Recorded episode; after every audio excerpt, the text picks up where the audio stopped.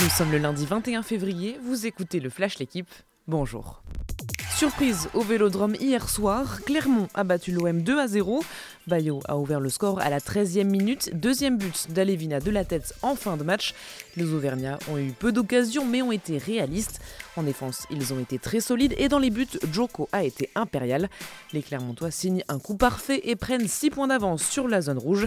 Dans les autres rencontres de la journée, match nul un à un entre Bordeaux et Monaco. Défaite de Lorient un zéro contre Montpellier et deux partout entre Saint-Etienne et Strasbourg. En bas du classement, il y a désormais quatre équipes à vingt et un points. En top quatorze, le leader Bordeaux-Bègles chute à domicile pour la première fois de la saison.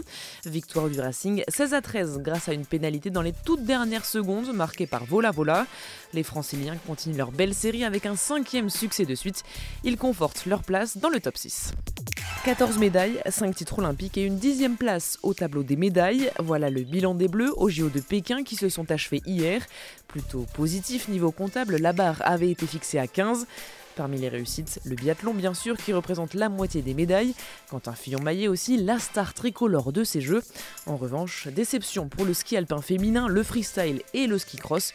Mais faire mieux paraît difficile, surtout d'ici les Jeux de Milan-Cortina en deux mille vingt-six. Novak Djokovic de retour sur les cours de tennis. Le Serbe débute ce soir le tournoi de Dubaï. Retour au jeu, un mois après son expulsion d'Australie. Toujours opposé au vaccin contre le Covid, il ne peut plus jouer partout. Il sait qu'il doit saisir les opportunités de disputer les tournois qu'il accepte. Après avoir eu besoin de se rafraîchir mentalement, ce sont ses mots, Djokovic dit être régénéré. Pression supplémentaire, il peut perdre sa place de numéro un mondial lundi prochain au profit de Medvedev. Le Russe dispute en même temps le tournoi d'Acapulco. Merci d'avoir écouté le Flash L'équipe, bonne journée.